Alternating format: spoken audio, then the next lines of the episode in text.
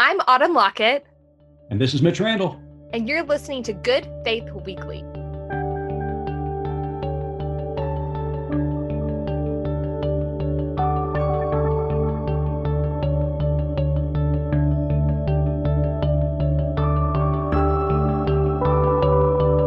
On this episode of Good Faith Weekly, we're going to talk a little bit about how everybody is being so creative in their homes during this current pandemic. We're also going to talk about what's going on with uh, refugees around the world, in particular, what's going on with refugees around the U.S. Mexico border. And then in our second segment, we're going to be interviewing Reverend Lorenzo Ortiz. Reverend Ortiz made a very difficult decision when the US Mexico border was closed to remain on the Mexico side, ministering to the hundreds and thousands of people who are on the uh, refugees who are on the other side of the border. So we'll be talking to him in our second segment. Autumn, it's good to talk to you. Doing okay? Yeah, we're doing great. You know, some of that creativity you talked about early on is out of desperation. Um, it's sort of like our sort of like our afternoon cup of coffee. Like we do it because we have to um, in right. these trying times. Uh, yeah, I think you know I'm seeing churches be really creative. We talked. Um, we'll be airing it here soon, uh, later this week. Um, talked to David Turner and how they had their drive-in church. You you've been calling it oh, drive. So cool you calling it drive through church, Mitch, but it's not really drive through. It's not drive through church. It's a drive in church. That's right. Drive through church might involve a corn dog communion, which I wouldn't be opposed to. oh, corn, that'd be a great conversation. Would you like ketchup or mustard with your corn dog? Communion? Now, I will tell you when when um, Sonic does their 50 cent corn dogs, I take my own Grey Poupon because I'm just classy like that. you are classic. You're, I mean, that is Central Texas class. it really is. Um, you know, in our house this week, though, we got pretty desperate for some warm fuzzies. And I've been reading stories about neighborhoods who are putting their Christmas lights back out. Yeah, so, that's really neat. Yeah, so that families who are feeling kind of, you know, cabin fever can drive around and look at Christmas lights. Uh, people are putting, um, you know, teddy bears indoors and things like that just to try to try to have some kind of community within our larger community. Right. Um, and our family loves holidays, um, especially those winter holidays. And so this week, yesterday actually, I took the day and we had Thanksgiving. No way. We did. We How had, did that go? it went, you know, as well as any holiday with four kids could go. Um, there weren't any in-laws involved, so that's always a plus because we were sequestered here in our house. But we found uh, the 2019 Macy's Thanksgiving Day Parade on YouTube. Man, so you guys like went all out. Macy's oh. Day was everything. Uh, yeah, we even watched the dog show after. I mean, it nice. truly felt like Thanksgiving. I, uh, I, I freeze cranberries at the end of every November season because we love cranberries. This is not going to be like a food podcast, but just give me a minute. And mm-hmm. we had a turkey and dressing. I made pecan and pumpkin pies, and just the smells of the season and the the holiday parade broadcast with no mention of COVID nineteen was mm. just the reprieve and mental break that we needed. Right. That's amazing. You know, and I, and I can't remember if you talked about it on a previous episode or not, but I've seen this uh, replicated on social media with uh, children having birthdays uh, during this uh, this current crisis and being locked behind closed doors, having birthday parties canceled, and a a call out by parents on social media to to help make that their kids' birthday special, and and people have been responding incredibly I mean, with cards and gifts. I mean, they've been just showering love upon these children. So that happened in your house. It did. Yeah. We have a, a March 22nd birthday, and he was pretty heartbroken because he wasn't going to get to have his friends over. And so we did kind of an, an APB, like, please, please just send a card. It doesn't need to have money in it. Like, just send a card. And everyone just responded so um, robustly. We had hand painted cards. In fact, presents are still coming in. It's sort of like Hanukkah around here. it's eight crazy nights of love. That's fantastic. Oh wow. Well, I mean, that, there's so like I said, there's so many creative things uh, that people are doing right now. I mean, uh, social media is flooded with uh, these create creative uh, people. Uh, I've seen uh, just in our close circle of friends, people doing porch concerts, uh, playing uh, guitar, uh, piano, just trying to, to just, you know, bring some sense of, of peace and community uh, in this time of isolation. So it's it's really really cool to see. I think my family and I are going to get the old board games out tonight. Uh-oh. Uh, and the four of us are going to gather around the dining room table, maybe play a mad game of Risk or something like that. Oh man, that sounds like like a, a hoot and a holler. Another Central Texas uh, saying, a hoot and a holler. no, right. we're really excited about you it. Know, something else that's been really interesting is, you know, we, we're talking about kind of these individual responses and being creative. We've talked about churches, but I've been really um, encouraged and inspired by the companies who are giving back in different ways, whether they're, you know, whether they're letting people you know skip a payment on you know something that they they need to pay for or mm-hmm. services like um, educational kind of services that are suspending their annual their annual costs so that families can have access. Now probably it's a little bit of an advertisement but it's working. I mean we're using some apps and some things with our kiddos that we haven't purchased in the past but we're getting to use them for free right now. It's been a real help yeah, absolutely. I mean, not only is uh, you know families coming together and being creative, uh, creative, but also uh, corporations and small businesses. Uh, just the whole idea of curbside service now uh, is a thing. Uh, a lot of companies or, or, restaurants are already doing that, and it seems like everybody's doing that now. And and then corporations, you know, even reconstructing their their factories uh, in a lot of cases, some uh, auto industry uh, makers in, Michigan and elsewhere are reconfiguring their, their factories to make ventilators, which are so yeah. desperately needed right now. Same thing with the 3M mask. So mm-hmm. basically, what we're saying is good job, America. That's right. Job, people around the world. You're doing a great job. This is a horrible, terrible moment in uh, history but we are persevering and we're getting through this together. So it's neat to see. It is. Welcome back to the pod. And we want to shift gears right now and talk a little bit about what's going on with the most vulnerable in the world when it comes to really trying to obtain resources in this time of peril.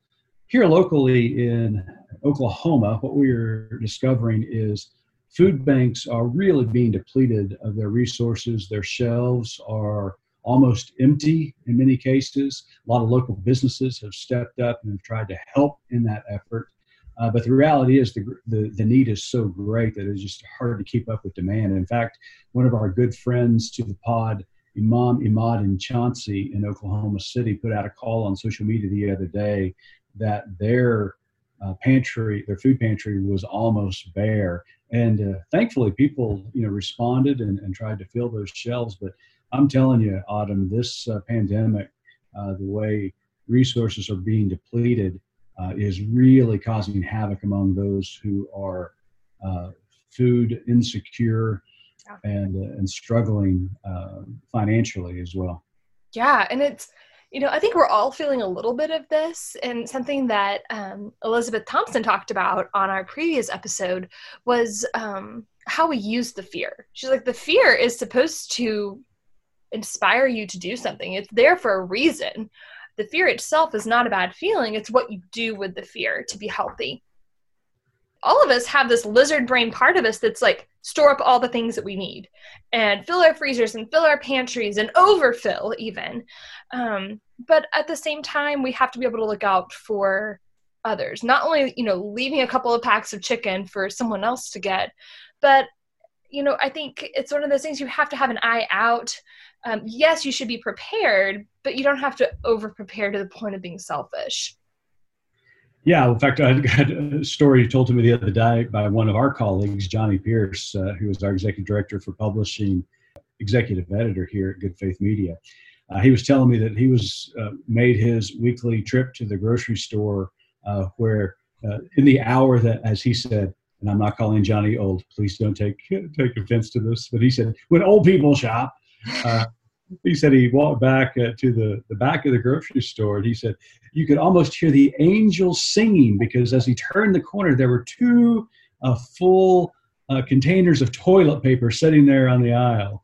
And uh, and he said i quickly threw both of them into my uh, basket and then he his conscience got a hold of him and he said all i could think of is that little old man that I passed on the way back to get the toilet paper, getting back here and the shelf being empty of toilet paper. So I took one of them out and put it back on the shelf. And I said, Well, Johnny, you have received your crown today because uh, uh, that was a good thing to do. That's exactly how Jesus would shop for toilet paper in these times. Oh, save that. oh my gosh, that's fantastic. Think no. like um so I heard that a coffee company that's very popular with the Green Mermaid. I'm not going to say because we're not sponsored by them yet. Right. Yet. um, but they gave their employees at each store the option to go home and still be paid or to keep their store open and still be paid. They had the option. So if you find these coffee shops that are still open, that's why, because the employees have chosen to drive through only, right. in our area uh, but the ones that closed had a lot of dairy products and had a lot of things that were going to you know they weren't shelf stable like coffee beans. What were they going to do with it? And i know here in norman um, the center for families and infants ccfi yeah. Um, yeah. received a large um, donation of um, coffee shop dairy products because you know they weren't going to use it but these other more vulnerable communities could.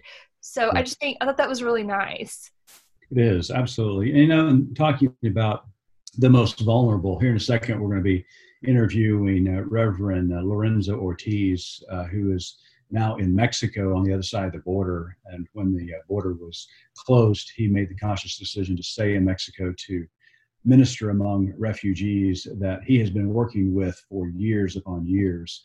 You know, as we, we think about the most vulnerable, a lot of times we began to think immediately about our needs, the needs within our community.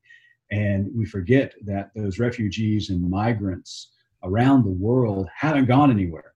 Mm-mm. Still exactly where they were when this crisis broke out. I was reading an article the other day about the refugees in Europe who had migrated all the way from Syria and uh, the civil war uh, that was taking place there, fleeing uh, just violent, violent uh, places in the world, and how now inside these camps that they're a breeding ground for the spread of this virus. And as of yet, it has not uh, penetrated those camps, but it most likely is probably going to get there. And when it does, it's it's just going to uh, explode uh, because of the proximity of everybody.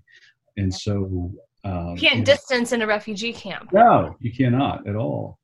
And so, you know, when we talk to Pastor uh, Lorenzo here in a little bit, I know he's going to talk about what's going on uh, in the uh, around the Mexican border. And just, I mean, just imagine, Autumn, uh, you're a mom and you have your four kids. You are living in a country that's just torn by war, by cartels and you flee literally for your life because you're just terrified that your kids are, are going to die at the hands of these cartels and these civil wars that are taking place.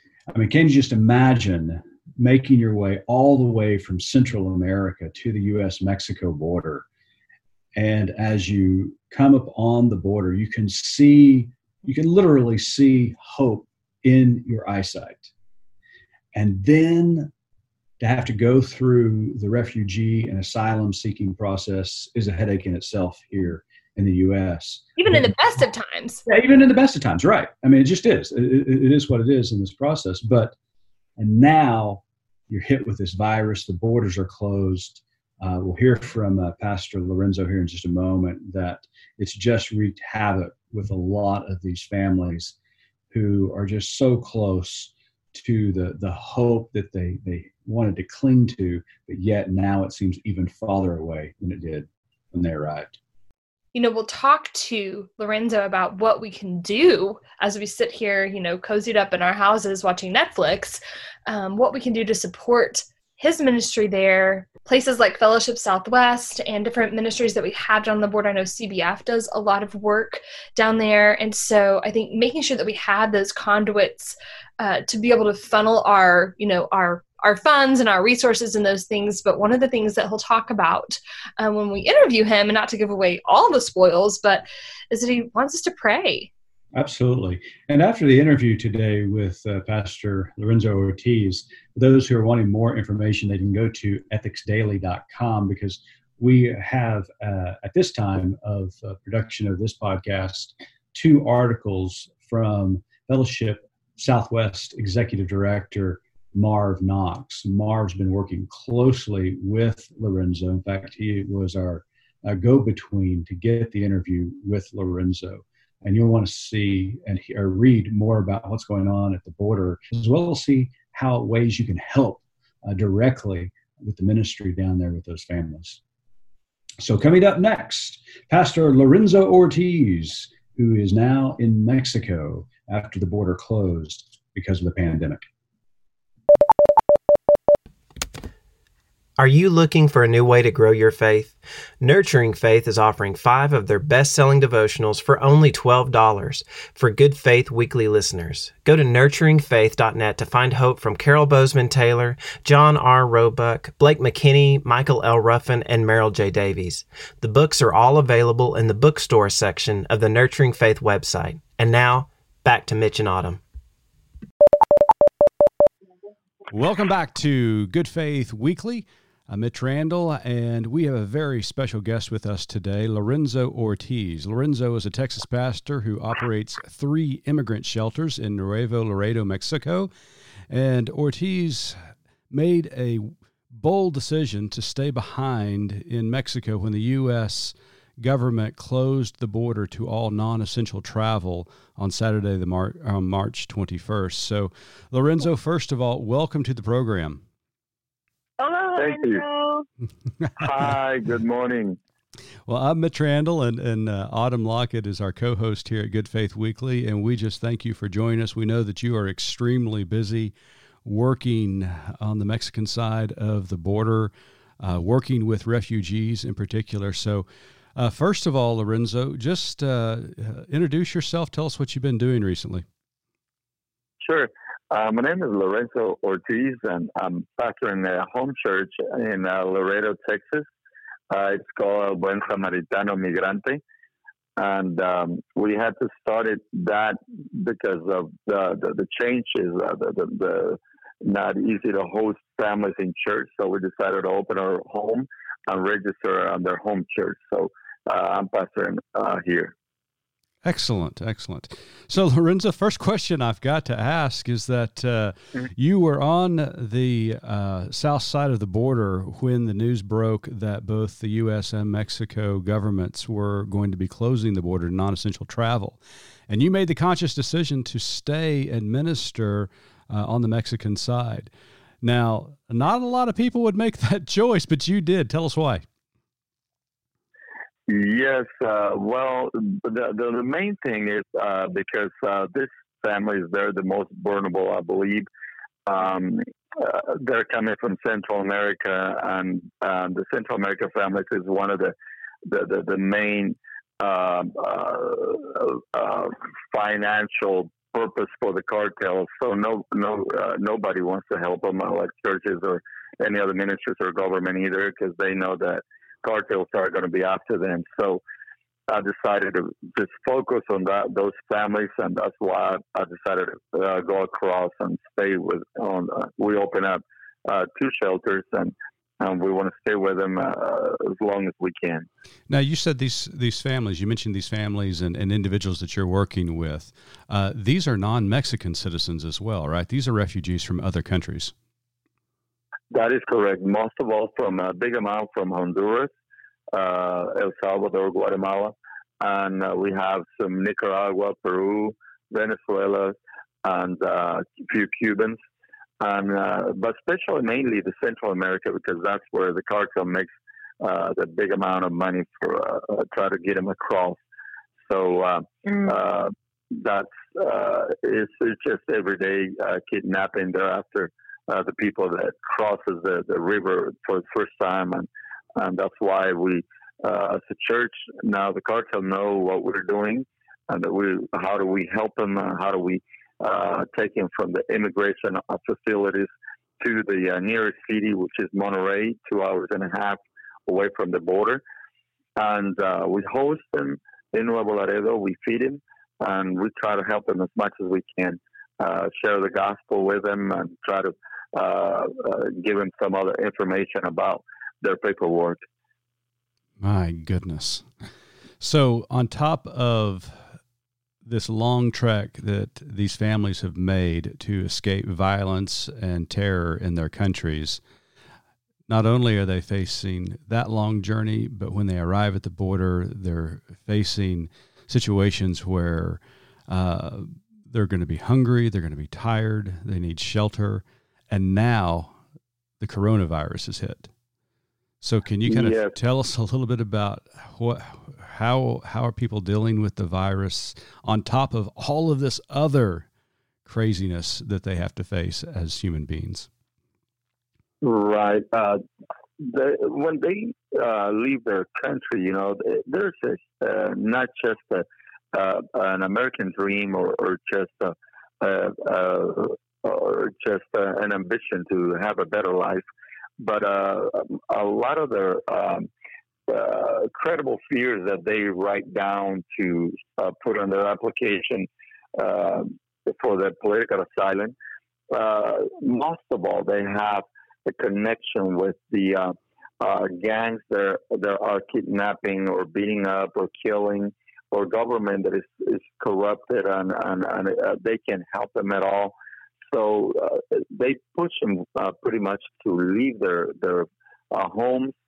Uh, they they don't have any other option. Mm-hmm. They, they they try to stay as long as they can, but when they know that they already killed one of their relatives or they're uh, um, uh, threatening their lives many times, so they, they have to take the decision on on dying in their country or dying on the on the way trying to get to a better life. So they end up on decided to leave. But then when they leave, they got to cross someone's up to two or three other countries. And every time they cross a country, they got to deal with other type of cartels. And when they get to the uh, uh, to the border, uh, they're sent back. Uh, and every time they send them back for the first time, that's when the other cartel. Uh, there's two cartels. One is on the, the Gulf cartel that comes from um, uh, Monterrey to Reynosa and and um, uh, uh, Reynosa and Matamoros. Mm-hmm. And then when the immigrants send them back, they send it through Nuevo Laredo, which is Northern Cartel. So another cartel, when they send back for the first time, they take them. So when we pick them up at immigration, they stop us every day and make sure that we don't have a person for the first time that has been uh, deported. So uh, they they check us out every day, and if they see somebody for the first time, they take it with them. Uh, they kidnap them. They ask for a certain amount of money um, uh, to uh, uh, about seventy five hundred dollars each person. Uh, it can be a dad or a, or a boy or a mom and a, and a boy, mm-hmm. and and then they leave the, the rest of us with us, and and that's how we take them to shelters and take it back. Now we're dealing with another thing that the uh, virus is, is it's getting worse because uh, nobody wants to take him to uh, the nearest city. So we we're, we're packed at the shelters. Uh, we have to take uh, this family to Monterrey to relieve the pressure. But now they're uh, the, the both sides of the immigration, the U.S. side and the Mexican side. Last night, uh, they didn't want the immigration, uh, Mexican immigration, they don't want the people in their facilities because of the virus. Right. So they send it to the middle of the bridge to sleep there. And then at the middle of the bridge, the uh, customs, they don't want them on the middle of the bridge. So this morning, early in the morning, we had to move the people out. And then they said that they got to come back at noontime uh, for their appointment. and they don't allow them to get into the U.S. They just bring their paperwork to the middle of the bridge, uh, uh, let them find out, and then they got to go back and wait in Mexico again.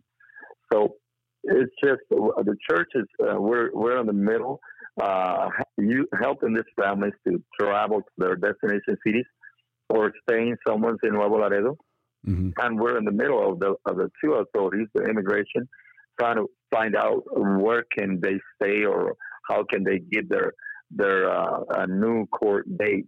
Um, uh, so we're in the middle of all this yeah. uh, situations, and then they don't uh, they don't have they can have a job so easily now because of the virus. Uh, they don't have no funds, no money to travel. So, so Lorenzo, let me let me let me ask a clarifying question. Are you telling me that there are refugees that were currently on the U.S. side of the border in detention centers, and because of the virus, they were taking them to the bridge and just dropping them off at the bridge? Not on the U.S. side. Not on the U.S. Uh, side. Okay. They're all no, they're all on the Mexican. They're all on the side. Mexican side. Okay. Okay. Yes. Thanks. So we got to bring them from Monterrey. Uh, there's a, like a logistic uh, uh, uh, um, uh, travel that we got to do. We pick them in Mexican immigration, mm-hmm. take them to our shelters, mm-hmm. and then take them to Monterrey, mm-hmm. bring them back from Monterrey, uh, some other ones to their appointments in the U.S., and then they, they meet on the middle of the bridge, and then they send it back. Okay. There you go. Okay. So how many people are we actually talking about? How many people are you having to move per day? Well, the uh, two shelters that we have in Nuevo Laredo and the one in Saltillo that we have at, uh, at another church, we're talking about 200 people that we got uh, staying uh, every day. Okay. Okay. Autumn, you had a question? Yeah, I was. It was just interesting to hear you say that the shelters weren't considered an essential, you know, operation right now in the U.S. We are able to keep up and running homeless shelters, you know, um, shelters for people who are seeking asylum from domestic abuse. But it's interesting that the bridge is is a viable option. Yes, yes, that's correct. Uh, we uh, this is one of the things that now that we're dealing that they don't supposed to lose their court date, otherwise they lose their cases. And that's what the uh, uh, customs or immigration in the U.S. told them that if they don't present themselves uh, to renew their court date, then they will lose all their case. So they they're, they're forced to come, and this these are families now that they can't find a job to travel. They don't have a place to stay. They try to look for shelters, and shelters don't want to uh, don't want to help them. Um, um, even the, our shelters, we're kind of uh, uh, a little um, uh, uh, worry about what government is going to say if they're going to allow us to keep these families out of shelters because of this virus, or out, we don't know what they're going to do. So, but we're still facing all the challenges: government, virus, work, um, uh, places for them to stay, um, providing their their primary needs. So, those are the things we're facing here. So how how can we help you, Lorenzo? My heart is just breaking for these families.